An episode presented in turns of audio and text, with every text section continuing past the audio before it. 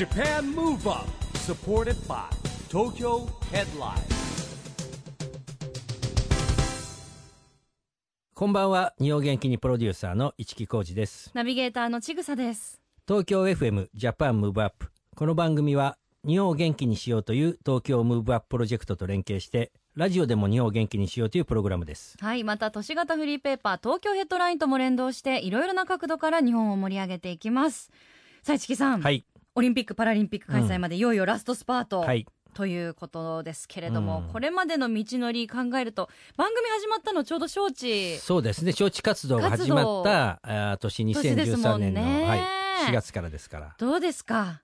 感慨深いですか？感慨深いというよりもうあっという間だなって感じですよね。うん。その時はあもうもっと先だなと思ってたんですけども、まあ、このタイミングになるとあもう来ちゃったんだなってまだまだだと思ってたけど、うん。来年ですからね。もうその間にね、ちぐささんもね、いろいろ人人生の変化もあったと思いますが、そうですね、結婚しましたね、い、や感慨深いわこれ最終回我々泣きますかね。泣かないでしょうね、はい。ええ。まあでも今日はですね、うん。ゲストとしてなんと前回のリオオリンピックに出場したアスリートに来ていただきました。今夜のゲストは競泳選手の渡辺一平さんです。渡辺選手はですね、大分県出身の22歳、平泳ぎの選手で、2016年、えーリオネジャネイロオリンピックに男子200メートル平泳ぎで、準決勝でですね、なんと2分7秒22のオリンピックレコードを出したんですよね。うん。で、来年の東京オリンピックでも活躍が期待されるんですけども、はい。そしてですね、早稲田大学の私の後輩でございます。おー。じゃあ今回は市木さんしか聞けない、うん。いろんな質問をしていただきたいと思います、今回は市木さんとの1対1のトークセッションです。お楽しみに。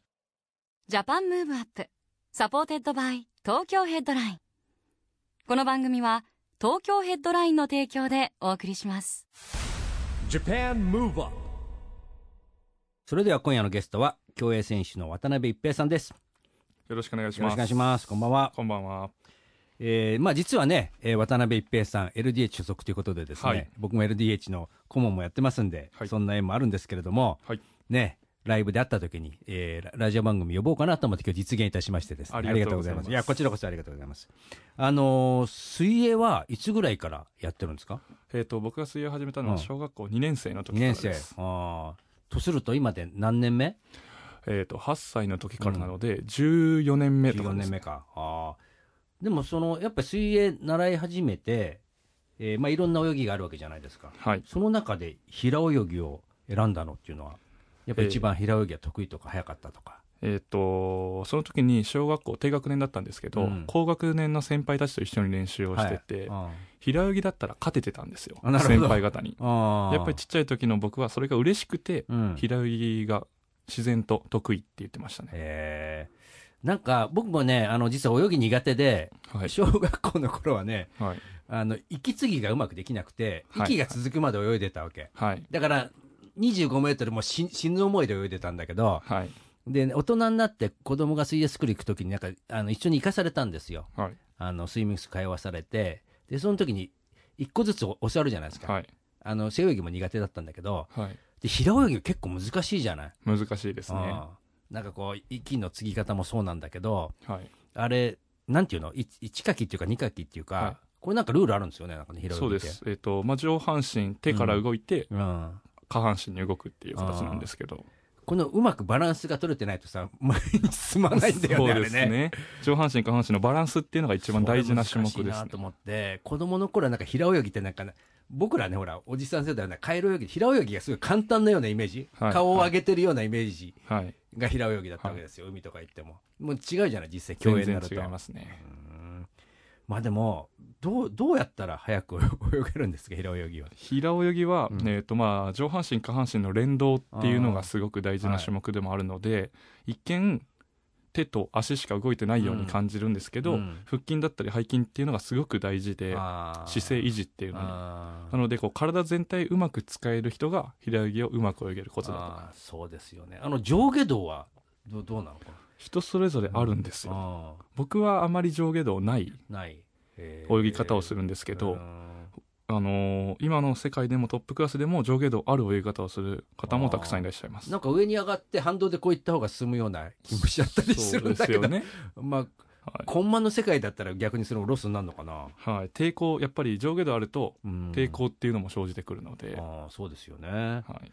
まあ、いよいよね東京オリンピックまでも1年を切ってるわけですけども、はいもう今のコンディションはいかがですか？はいえーとまあ、8月末から練習をまた再開して、うん。えー、と来年東京オリンピックに向けて、はい。今競技に取り組んでいる最中ではあるんですけれども、うん。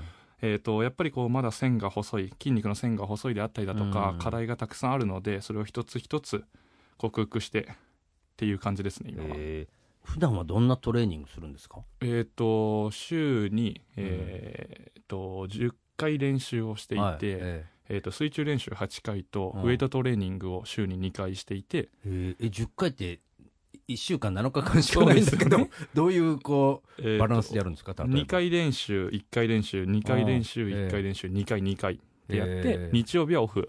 なるほど。やっぱりウェイトトレーニングの後は体の疲労っていうのもたくさんあるので、体体を休めることも、はいはい。あのえー。トレーニングの一つだなっていう考えがあるので、えー。それはあの24時間でいうとどどれぐらいの時間帯でやるんですか、えー、と朝練習午後練習がある場合は、うん。3時間半3時間半とかですかね。えずっとプールの中で泳泳いでるプールにいるのはまあ2時間2時半ぐらいなんですけど。でも2時間半プールにいるって大変ですよね。大変ですよ。もう手の皮とかシワシシワになっちゃう。ワシワになっちゃうよね、はい。確かに。へえでもそれはそ2時間半いる中ではい。メリハリつけるわけでしょトレーニングはだってそうです。でそれはどんなトレーニングするんですか？えっ、となんかこういろんな方からも言われるんですけど、うん。平泳ぎの選手って平泳ぎしか泳がないのっていう質問をうん。されるんですけど、そんなことなくて、えっと練習メニュー 6000m6 キロぐらいの練習メニューをするんですけどえ。1回の練習で。え遠泳っていうか、まあそマラソンですよね本当ね、はい。の中で平泳ぎを泳ぐのって泳いでも 1000m ぐらいなんですよ。ああなるほどね。逆にそれ以外の 5000m は自由形だったりいろんな種目をトレーニングとしてやっているのでまあこういろいろ自由形で持久力強化っていう形うんで心拍数上げるトレーニングをしたりだとか、ああなるえーとキックプル、うん。上半身下半身分けてトレーニングを積んだりだとかっていう形ですね、なるほどね。あの渡辺選手はですね男子 200m 平泳ぎの記録保持者。はい。ね2分6秒67だったんですけども、はい。まあ、実はねこの記録が先日塗り替えられてしまったと。そうです。いうことですね、はい。えーロシアのアントン・チュプコフ選手が2分6秒12を記録してますねこれはもう驚異的なタイムですね、ああなるほど、まはい。あ、やっぱどんどん高速になってきてるんですかねやっぱね。そうですね、うん。今今回の世界選手権でもすごく世界記録更新されることがあったんですけど、うん。200メートル平泳ぎだけは世界記録ペースで3人が泳いでたんですよ。うん僕を含め。うんなるほど、っていうのは今回世界選手権の中でも一番レベルの高いうん、種目だったんじゃないかなっていうふうには思ってますね。そうですよね。3人がね記録をねはい、もう塗り替えてるっていうかもうい1秒以内とかになるとどうどういうことみたいなもんって。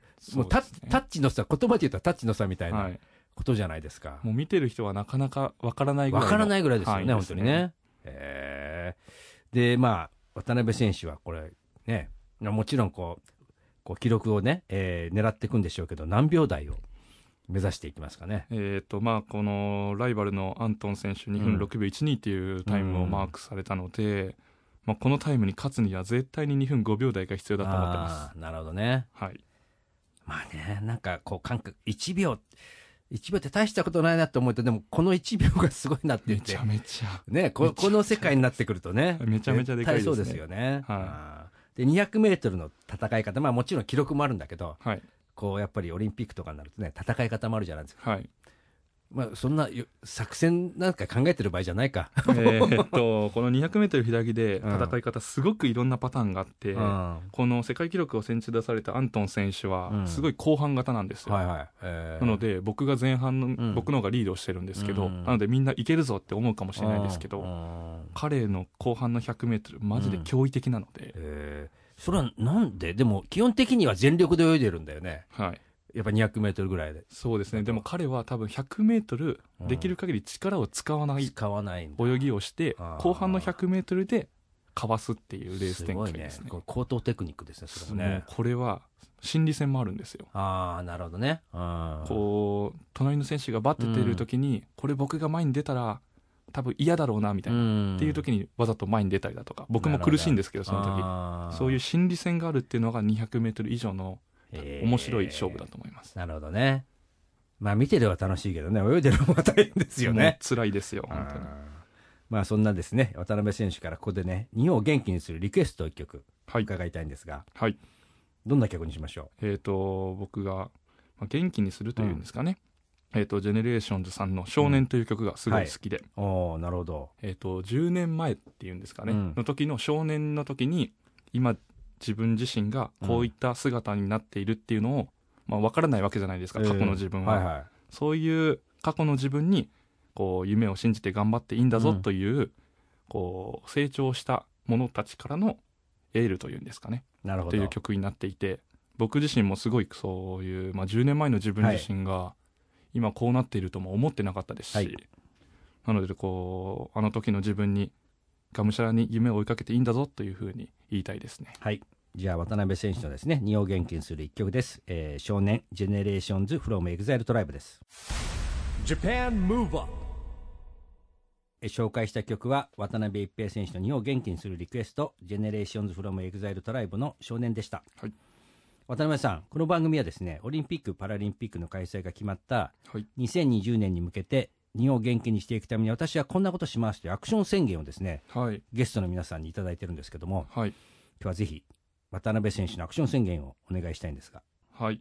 私渡辺一平は2020年を目指して日本を元気にするために金メダルを獲得します。そうですよね、もうストレートにね、やっぱりもう本人ですからね、もうそうですね。もう他の応援する側じゃないですからね、もうね。はい。もう勝ちに行きたいと思います。金メダル、金メダル、銅メダルね、まあ、いろんな色はありますけども、はい。うん。まあね、やっぱりこの自分の国でオリンピックが開催されて、さらに出場するっていうのも結構やっぱりね、まあ、こう幸運といえば幸運ですよね。そうですね、うん。この僕来年の東京オリンピックの時23歳なんですけれども、うん。競泳選手としてピークなんですよ。あそうなの？このタイミングがそのタイミングで東京オリンピックが行われるっていうのはすごいもう運命だと思ってるので,、そうですよね。はい。まあ、ぜひね、でも東京オリンピックの後も4年後もね、まだ27ぐらい、ん？20? 27歳でしょ？ね。はい。いけるでしょう、全然。北島康介は何歳まで？えー、と選手は32歳とかでしょ33歳までやってましたね。だからもう次のはフランスでしたっけ、オリンピック。そうですね。まあ、東京の次のね、フランスもぜひ、まあ、金メダル取ってやっぱりディフェンディングチャンピオンで出ないと。そうですね。かっこいいですね。かっこいいですよ。うん。あの、まあ、こんな話をしながらですね、実はなんか、オリンピックの代表選手って、はい。来年の4月に決まるんですって？そうなんですよ。うん夏の国際大会の選考会っていうのをその年の4月の日本選手権で行うんですよ、えー。そこで一発決一勝です。発決勝。だから、それまでの記録とかそういうのは全く。全くです。どうなんですか？ねその、まあ、マラソンもね、結構ほら、代表選手選ぶときいろんなやり方があるんだけども、はい。えーえっとままあ、そそこまでにコンディションをちゃんと自分で管理しろっていうところも一つのテーマなんですかね。アスリートとしてはすごく楽しい場ではありますうーん。もうハラハラドキドキですああ、すごいね。やっぱ度胸がありますね。楽しいですよ えー選考会は、うーん。でも、その4月に選ばれるじゃないですか。で実際本番7月じゃないですか。はいそこのコンディション的には、そこらはまあこう、特に問題ないんですか？ピークを4月に持ってっちゃったら7月だけどみたいな。いいとこについてきますね。そこがすごく難しいところで。難しいですよね。うんなので今年も4月の日本選手権よりも、うん。7月に行われた世界選手権でタイムを落としちゃった選手もたくさんいるんですよ。なるほどね。そこはまた一つ難しい部分でありますね。そうですよね。はい。いやー、まあ本当に期待してますし、もうね、ぜひあの4月代表選手に選ばれたら、はい。またお忙しいですでしょうけどね、はい。コンディションを崩さない程度に、ちょっとスケジュールもらってですね、はい。また番組に来ていただきたいなとか思ってるんですけども。ぜひお願いします、はい。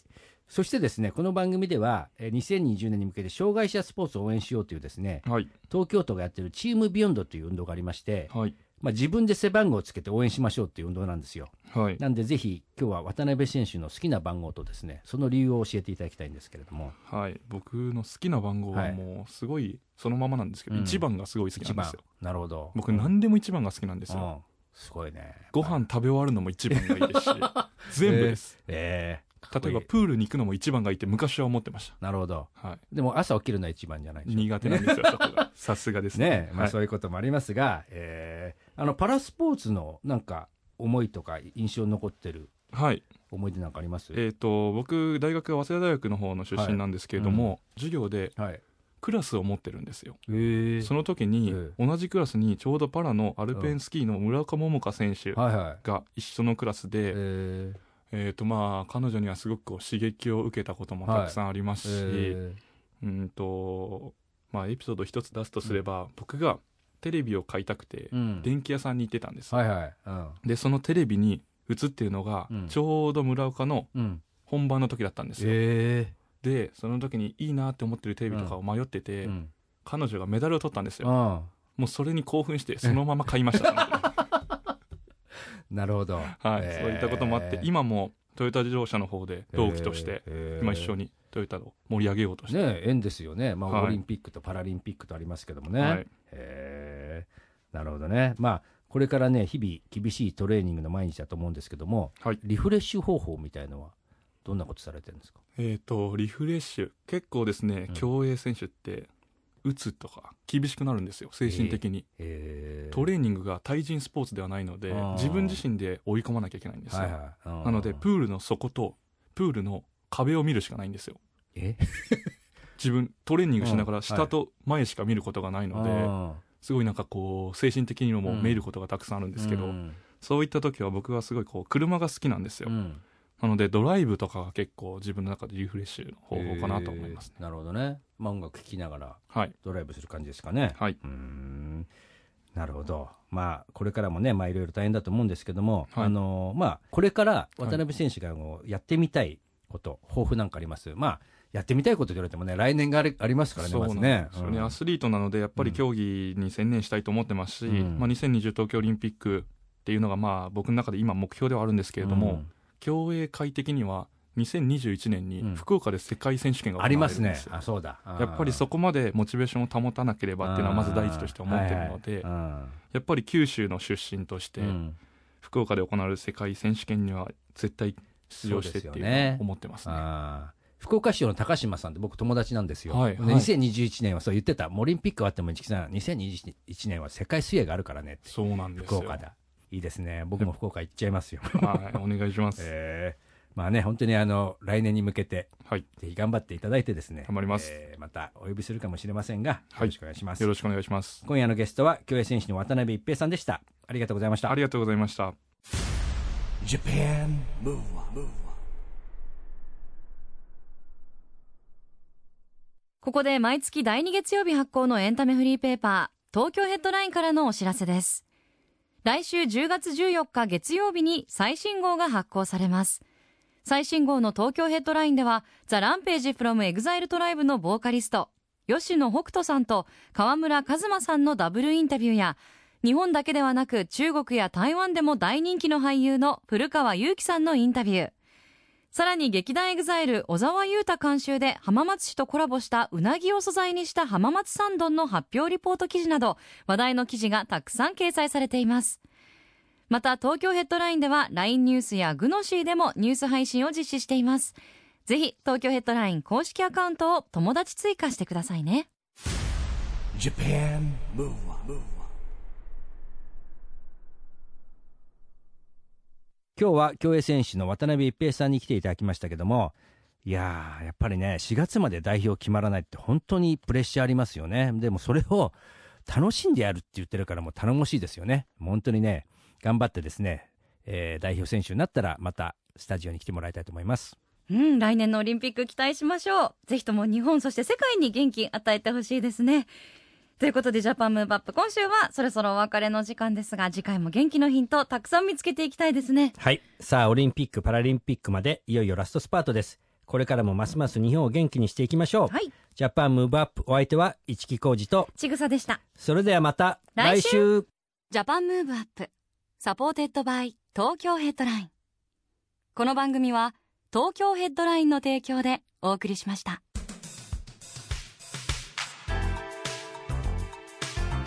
Japan Move